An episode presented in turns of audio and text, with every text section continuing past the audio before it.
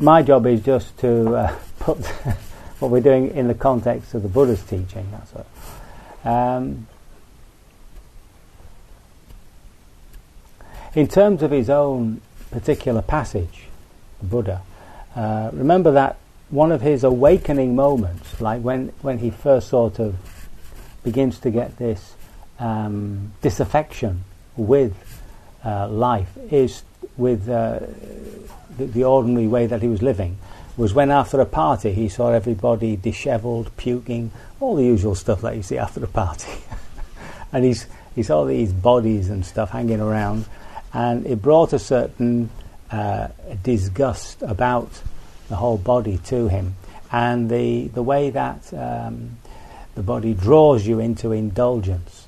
Now that would have been his understanding when he practiced the mortification exercise that he went into. There would have been a presumption that the body is really the one to blame. So if you didn't if you didn't have hunger, you wouldn't have greed. Full stop. You know. So when you look at all our appetites, uh, basic appetites, our sexual appetites, our eating appetites, all that sort of stuff, it's all grounded in the body. And it would seem that the signals come from the body. And therefore, it's easy to make the mistake that, well, it's the body that's at fault. And somehow I've got, to, I've got to subdue the body, I've got to keep the body down. And in doing so, I can control the body, and in doing so, I can control the mind. And uh, to a certain extent, I think that's, that's true. But that sense of controlling the body is again coming from a center within us which presumes it has this, this, this control, right? And that's one of the definitions of self, right? One of the definitions of self is that I, I am in control. Hmm? And uh, what happened to the Buddha in his fasting, mainly fasting, um, was that he just got terribly thin and almost uh, seemingly took himself to a point of death. He talked about holding his spine through his stomach. so that's pretty thin. And uh, at some point, he came to recognize that these exercises weren't actually getting him anywhere in the sense that he was still suffering. That's the point. So, having done those exercises, he came to the conclusion that they were useless. They weren't on the path to liberation and they were actually suffering. They were actually causing suffering, even though while you're doing them, there may be a release, a temporary release from hunger. Uh, I, those of you who fasted know that after two or three days, you tend to there's no appetite really. The body's you know just feeding itself, frankly. So uh, that was his own you know personal rejection of a philosophy or an idea which was current at the time that it was through uh, mortification of the body that one became liberated. It was the body that was holding the spirit down, this, this atta, this self, you see. And once that was done away with, then it would be liberated. The next thing, of course, that uh, the next big awakening moment was seeing these three, what came to be called uh, messengers from the gods, which is basically sickness, old age, and death. And as the myth goes, I'm sure you know it, he's out on his little hunting party and he comes across somebody who's sick, some, then somebody who's very old and, and rockety, rickety, and then somebody who, a corpse. And each time he says, What is it? And will it happen to me? You see? And it was that connection with what he saw as being something horrific and himself that drew, shall we say, a certain horror about life, about his situation, recognizing that all beings move towards death, one way or the other. If they grow old enough, they just get very sick uh, and, and, uh, and, lose energy and all that sort of stuff. So it was that connection with the body that made him seek the end of suffering. Because it manifests, suffering in that sense manifests in the body. And uh, his first effort was to escape the body completely through what we now call the jhanas, the absorption states. So, in so doing, you're creating a mental state, and I think he would have understood at that time that the, the mind, uh, or it was understood at that time that the mind could separate from the body. So, if you if you began to engender these beautiful states within within yourself through mantra practice, uh, through breathing, just watching the breath calms the body, etc., calms the mind, and you go into these beautiful states that therefore uh, either upon death or, or if you were clever enough before it, you would leave the body and enter one of these, these realms, you see. And again, to his disappointment, um, while he was in those states, no problem. When he came out, he was still sad sack. He was still depressed old Gautama, yeah, uh, Gautama, you see, Siddhartha Gautama. So uh, he then begins to practice in a completely different way through uh, recognize through really um, you know this memory from childhood where he's watching his father doing a ploughing ceremony. That memory awakens in him a way of observing the body, a way of actually investigating the process. Rather than trying to do something with it, rather than trying to change it, he actually discovers a way of just observing it. So, in a sense, he's entering into a scientific field, he's entering into a psychology. He's interested in how does suffering arise, right? He's left, he's left that uh, question as to why. Because when you ask why, you start getting into metaphysics. You start wondering why it is. Why do all beings suffer? All that sort of stuff. But when he actually draws himself into this mode of observing his mind, observing his body, the question that's coming up is how does it come? How does this happen? Hmm? And uh, that's where he eventually, uh, you know, becomes liberated, and through the liberation, uh, begins to describe this dependent origination. And dependent origination always begins at the point of contact. And main, the, the, the, main point of contact is this, is this contact between the body and the mind. So it's not as though what, what uh, the Buddha said that there was a mind made body. It's quite clear about that. There's a physical body and a mind made body. And this mind made body has the same characteristics as the physical body in the sense that it's not permanent, it, it, it itself is a, um, a collection or a, an aggregate of energies, it's not substantial, but it's still something separate from the physical world. And that, of course, goes against our um, received wisdom from a lot of um, materialist scientists these days who reduce everything simply to, you know, chemicals and what's measurable. But in the Buddha's understanding, they were two different forms of energy. And I think we contact this other form when you contact your own chi, because I don't think that's measurable by any scientific standard. But you can feel it, you can feel the energy. And uh, that, that, um, that energy can then move into these, um, uh, these mental, uh, what do they call them, uh, powers such as healing. Healing is, a, is actually a mental power, it doesn't belong to the physical body. So, the, um, that separation of the body and mind is one of the first insights that you have on the, on the trail of liberation. In the, in the process of what we call the vipassana insight process, the first thing is to recognize that the body and mind are actually two different systems. And when you look into the body, uh, I think one of the first things that sort of surprises you is how little you actually experience of it, unless it, it goes wrong and then you, you might feel a pain or something. But there's lots of the body that we're completely unaware of and haven't a clue how it works. Uh, just a simple thing like uh, toenails.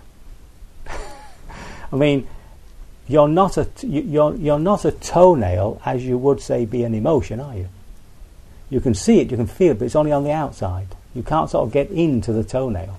You can't be, in that sense, a toenail. And yet there it is, growing, just like our hair, or like mine was.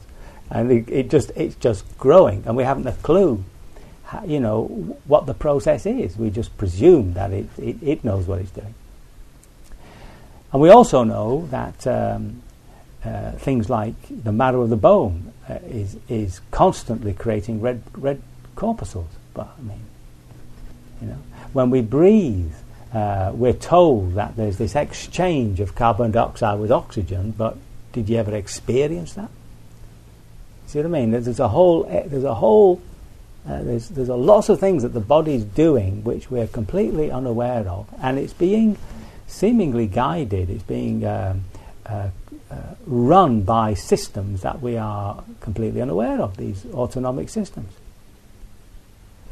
Uh, one of the most amazing things that, that I came across is the way the eye works. Because when you look at a picture, the eye seems to be darting here and everywhere. If you look at the, the picture of the eye actually moving. But that's, but, and it's picking up little pixels and sort of taking them into the brain. But what we keep seeing is the whole picture. We don't see the eye moving at all. It's the most strange thing. And then the, the brain is able to create a picture which it then somehow launches back onto the retina so that it gives us the impression that we're actually seeing. We're actually seeing the whole picture, or we're looking at the whole person. And we haven't a clue that all this stuff's going on, but it's not for, you know, uh, clever little cameras hidden in pictures watching people's eyes. there's, there's one at the National Gallery that shows you how, how that happens. So, it's that uh, as, as you begin to investigate the body, even at this intellectual level, you begin to realize that you're an alien within this frame. Like there's this sense of me, huh? you got this me, me in there, but it, it's not it's not in control at all, and that's how that's why we're, we're we're terribly upset and baffled as to why illnesses arise within the body over which we we not only don't have a control but didn't even know was there you know. Um, autonomic diseases, you know. Um, you know, things like multiple sclerosis and stuff, where the body seems to just do its own thing. I uh, had a, a, student down in Gaia House, and his his body started eating his own liver. Can you figure that out? For no apparent reason. I mean, they got drugs to sort of delay the process, but it was it's that whole business of suddenly recognizing that whereas a, as, as a child we, we think we are the body, we are the body, there's no distinction really in our minds. Slowly, he's going to realize actually there is this sense of self, there's this sense of a me, a presence within this body, which you know it can it can superficially move the body about. You, know, you can wave your arms in the air and stuff like that, But when it comes to the real things that you do want to be, have control over, which is the, the health of the body and the longevity of the body, and we don't particularly want to die, uh, no control whatsoever. See? And that, coming in contact with that, may raise within us, you know, these fears, these anxieties and whatnot. And what that is measuring is this delusion that the Buddha talks about as to where is this me? See, where is it? So in the Buddha's teaching, the investigation of the body, the contemplation of the body, is absolutely crucial in undermining this essential delusion about who we are. See? I mean, the other delusions are, you know, to think that we are an emotion, to think that we are feelings, to think that we are thoughts. See? So, the high, if, if, you, if you look at it from more of a Western point of view, there, are, there's the body there's the heart with its feelings and emotional life and all that, and there's the mind with its thought life. And through meditation, through your vipassana, you, you're taking an objective stance outside these three areas and recognizing that there's a distance between that which is observing and what's being observed. And it's that distance which is, as it were, informing this, that which is looking, that it's not that It can't be that. You can't be an object. You can only be the subject. So these exercises that we were doing, uh, the one about the repulsive nature of the body, is right there within the discourse on how to establish right awareness. In other words, right understanding, leading to right understanding. And that um, that particular exercise is a, uh, an interesting uh, occasion in the scriptures which is rather strange, really, in terms of the Buddha's general teaching, where some monks have been practicing this repulsiveness of the body all through the rainy season. That's three months thinking about how repulsive the body is. and uh, he sees them coming towards him and maybe has a discussion with them or whatever, but he recognizes that they've gone over from uh, seeing the body as repulsive to actually being repulsed by the body. There's two different things, right? what we're, the reason we're doing that exercise is to go beyond disgust of the body, right? But we're not, if you go too far about the repulsion of the body, to to your dismay, you may find you get you're getting more disgusted with the body. So it's a case of t- uh, investigating the body to catch that sense of disgust that we have about it, or the the sense of ugliness we have about it, and then to allow that to pass away. You see, so that we then become equanimous with the body. The body is just as it is, and we're perfectly content with the way it is. That's where we want to get to. So he saw that maybe they'd gone over the edge. So he gave them the practice of loving kindness towards the body, you see. And, you know, all these tales end off marvelously. They all became fully liberated through this practice. the, the, the, script, the, the commentaries always uh, gloss that with after 25 years in, in, the, in the forest or something like that. So, uh, the exercise that we were doing at the beginning concerning, uh, you know, the business about finding areas of the body that we have this disgust towards, that may be a, a too strong a word sometimes, but it's the, it's the only word that sort of gets across that visceral feel about certain things of the body. And the, the bit about our self-image, you see, just to go, we're using it to actually get in contact with the fullness of that self-image that we have of ourselves and then to allow the feelings around that self-image to to really come up stru- to come up clearly in the mind and to observe them and observe them long enough to see that in fact they die away because you're no longer feeding in to that delusion. See? And that's important. If if these feelings of disgust or uh, fear and all that sort of stuff around the body come up and we don't wait long enough, we don't see that the process of just observing, just feeling, just allowing these things to express themselves is actually a therapy. If you, if you, if you stay until they come up strong and then you say, oh, I've had enough of this and walk off, then you may be under the impression that actually all you're doing is just lifting up the disgust and feeling disgusted all the time. So these exercises have to be taken, you have to sort of practice them until you see that in fact it's fading. You, if you've got the you've got the patience to stay until it completely faded, that's even better because then that really is undermining the conditioning, right? But if you haven't, at least to see the way it goes.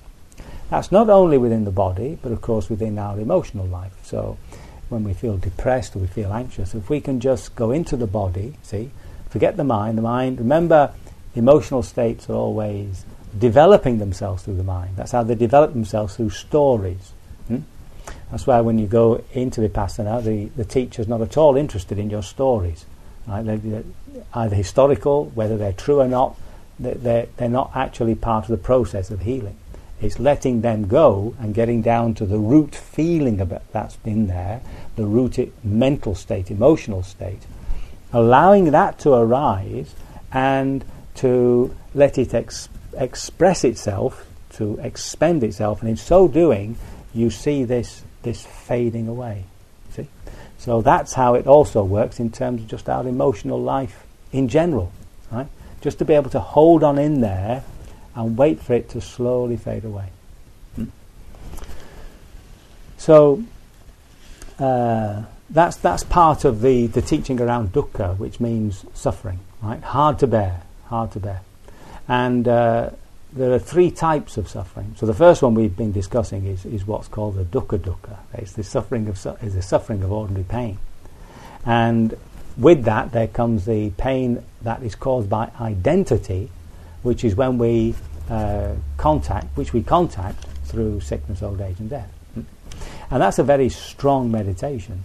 Um, I mentioned this business of the charnel grounds and the cemetery meditations, and uh, you know, it, it, it's just one of those paradoxes that if you spend a moment every day just contemplating one's own um, the possibility of sickness, old age, and death, um, and then to you always have to balance it with loving kindness towards yourself. It actually has the ultimate effect of taking away irrational fears about sickness, old age, and death. One of the things about sickness is that the mind produces a future. So as soon as you're sick, it's always going to be like this. You know, as soon as you got as soon as you've got something wrong with the body, the mind immediately creates this huge plan where you're going to keep suffering forever. But actually, when you come down to the experience of the sickness, just as it is in this present moment, all you have, and I'm talking about just ordinary illness, I mean, obviously there are some which are extraordinarily painful, all you have is discomfort and some disability. You, could, you know, you have to like, you have to get out. You can't do what you normally do. And when you when you come into an ordinary illness, I'm talking about flus and colds and, and uh, say things that aren't so bad. Yeah. When you come into that sort of present experience of the illness, it's okay. See? But the mind wants to go beyond it. The mind, first of all, is very negative. It wants to create this terrible future. It's going to get worse. And secondly, it wants to escape. So we're constantly in contradiction with what's actually happening. But when all that goes, and we just clear the mind of all that, and we just sink into the present moment, and that's why there's this constant reminder to be present in the present moment. What you find with most illnesses is this discomfort and a disability. And it's bearable. That's the point, it's bearable. There are very few illnesses that, you know, one would consider to be completely unbearable. You know? And um, I mentioned this morning, when pain gets to a point where, you know, we're not learning anything from it, etc., then, you know, it's, it's, it's good to put an end to it. Try to put an end to it. Now, I'm not suggesting there that in, in, in, in, um, in extreme cases one should uh, commit suicide. That's always a moot point in, uh, in Buddhism. Generally speaking, it, it's quite clear the Buddha didn't, didn't support suicide. But there are two instances which, uh, you know, which, uh, shall we say, uh, Uh, are interesting. One is of a monk who is despairing about his practice, and in his despair, he kills himself.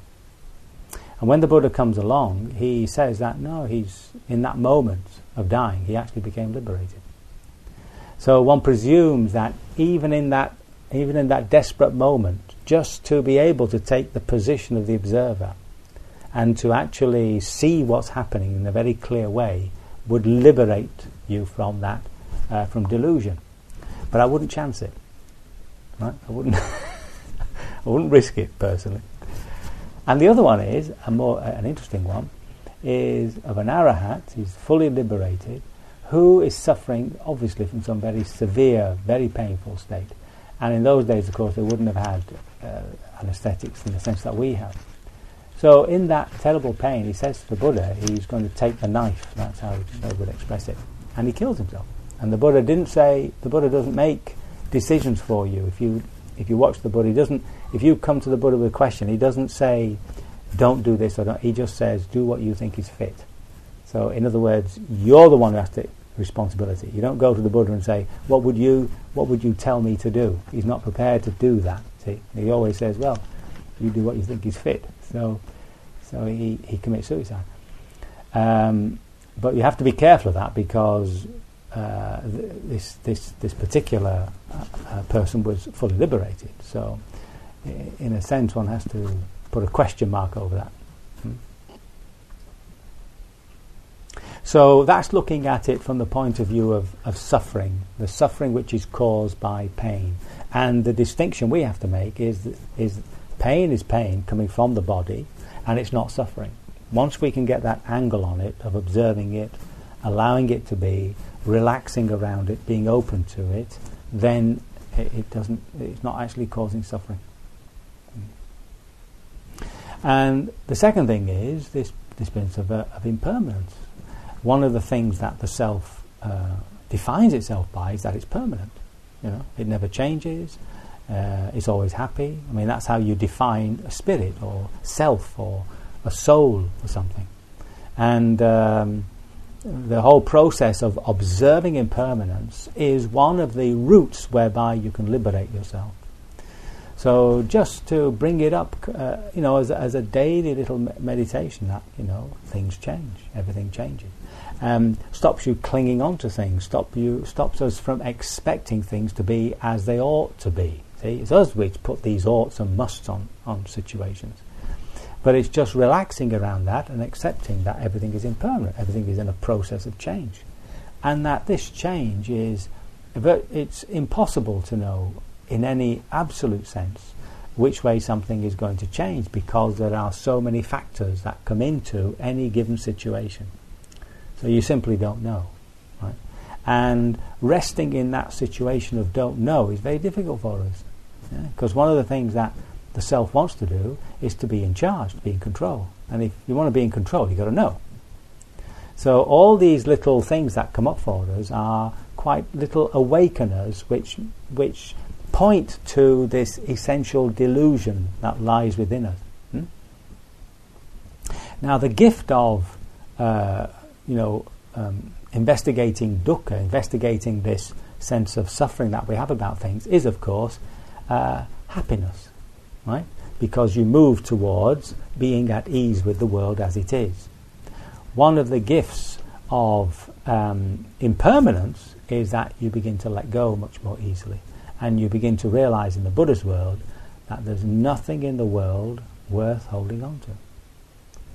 And if you keep repeating that to yourself, let it sink in. There's nothing in the world worth holding on to. Worth holding on to.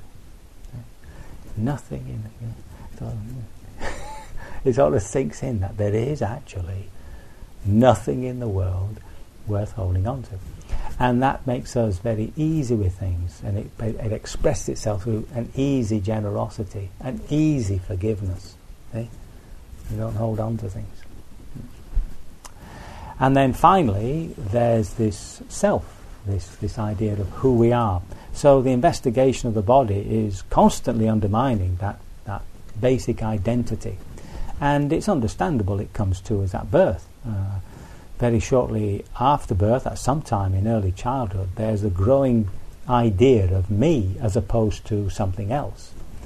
Um, I mean, they, they tell us, um, you know, uh, psychologists tell us that up to about the age of four, we don't seem to have an object. It's just one mass of swimming sensations. And it's all us. There's no distinction between me and somebody else. Then out of that looms the first object, it seems, your mother. And then we move to this point where everything around us is objective to us. So by the age of, I don't know, somewhere between two and three, I suppose, one is quite clear that I'm me and everybody else is not me. Might not phrase it like that, but it's quite clear. But that, uh, that child is, is entirely the body. There's no distinction between somebody, somebody in the body, observing the body. They, they are just the body. And I, uh, I, I, say, you know, I often say, well, if you want to know what it's like to be a body self, right, just catch the next time you trap your finger in the door. See, because just for that one glorious moment, you are the pain. There's just that complete flooding of your consciousness pain. You are the pain. See, that's the body self.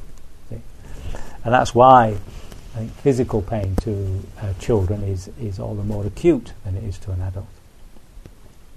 Now, all we're doing in this process of liberation is turning the inside world into an outside world. So, just as the child has turned this complete me into something objective, the world that it can feel, see, and talk to, so as we move inward, that's all we're doing. Right? So, this body is the, the walls of this room. Yeah? So, you're looking at the walls of your own inner self, you might say. And the atmosphere of the room is your emotional life. And all the pictures and writings and all that are your thoughts. And when they all come together, you get this, uh, you get this human being. But by observing all that, you're finding a very different place within yourself. And that is the observer, the feeler, the knower, the experiencer. Uh, it has that level of consciousness, has the ability to both understand and to feel, and yet to be quite objective to what it's experiencing. And that objectivity, seeing the inner world as objective, is the process of undermining the delusion that we are the body, we are sensations, we are emotions, we are thoughts. Hmm? So this the uh, the exercises that we were doing uh, was really also to do, especially the one about sickness, old age, and death, uh, observing that, getting in touch with that, is that process of deconstructing the whole of the world that we are creating and beginning to realize that there is uh, something within that which has this power to understand. And this knowing um, is what a, is what actually liberates itself, because the delusion lies in the looking. The delusion lies within the way we relate, and that is in our understanding. And the understanding is this knowing, this, uh, this, this part of us which is our pure intelligence.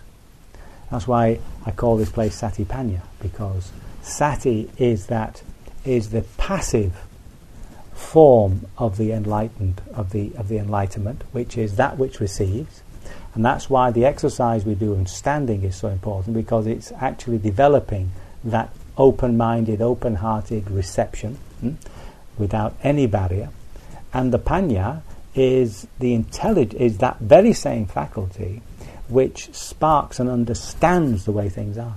So one is passive and one is active. The panya is described as an, intu- an intuitive faculty. So often you get this translated variously as intuitive awareness or awareness with intuitive intelligence or whatever. But that's the Buddha within.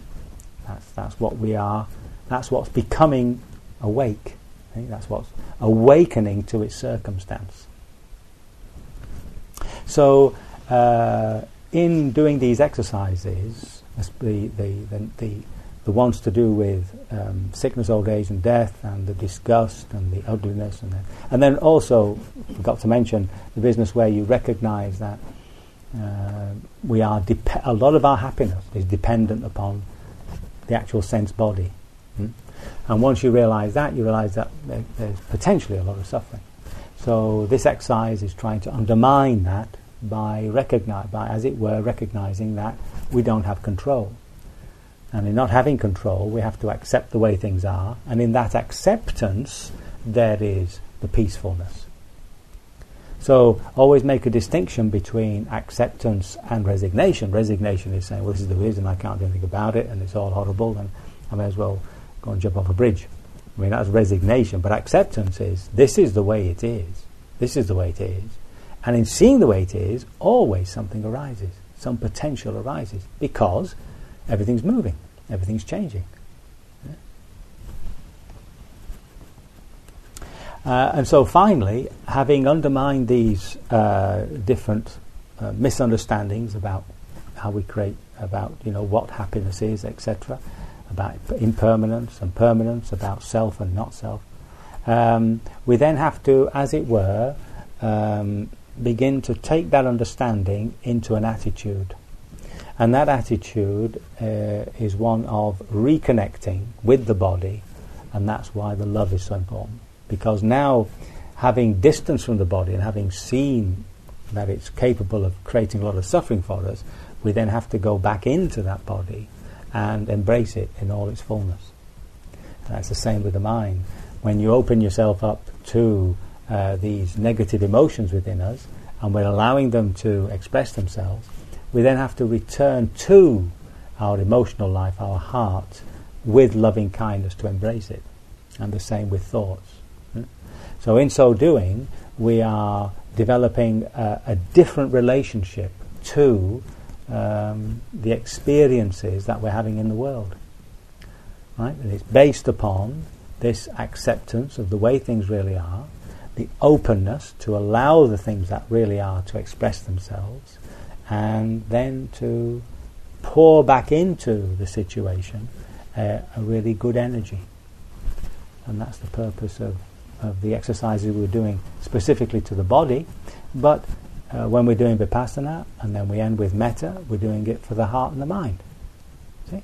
And very slowly, you see, there's this uh, development development of the spiritual life. That's what we mean by the spiritual life. As opposed to a simple, you know, psychotherapeutic life or a physical, a life based on just your, your physicality. See? The word spiritual is a bit, uh, you know, it's got all sorts of tags attached to it, but it, it's about the only word I think we have, which makes sense. I mean, the, the other one you might use is, um, you know, the the growth of consciousness, but these days that's becoming really sort of um, somehow confused with the contents of consciousness. So it's all these words, you know. But it becomes clear to us through our practice. becomes clear to us through our practice that there is something within us which can be entirely objective to the body, heart, and mind, to the whole psychophysical process, and yet be completely at one with it. And that's why, when you're in meditation, you're making this effort to objectify everything and to understand everything. When you're doing metta, you're redirecting. But when you get up, you see, this is the point. When you get up, and that's why I stress it in the work period, your attention and care go into what you're doing. And there's a loss, at best, there's a loss of a sense of somebody doing something. You see? And that's enlightenment in action. That's the, that's the process of awareness in action.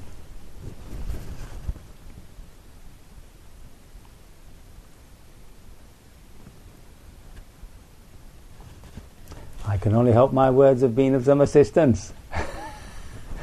May you be liberated from all suffering and delusion and enter into that blissful state of Nibbana, the deathless, sooner rather than later.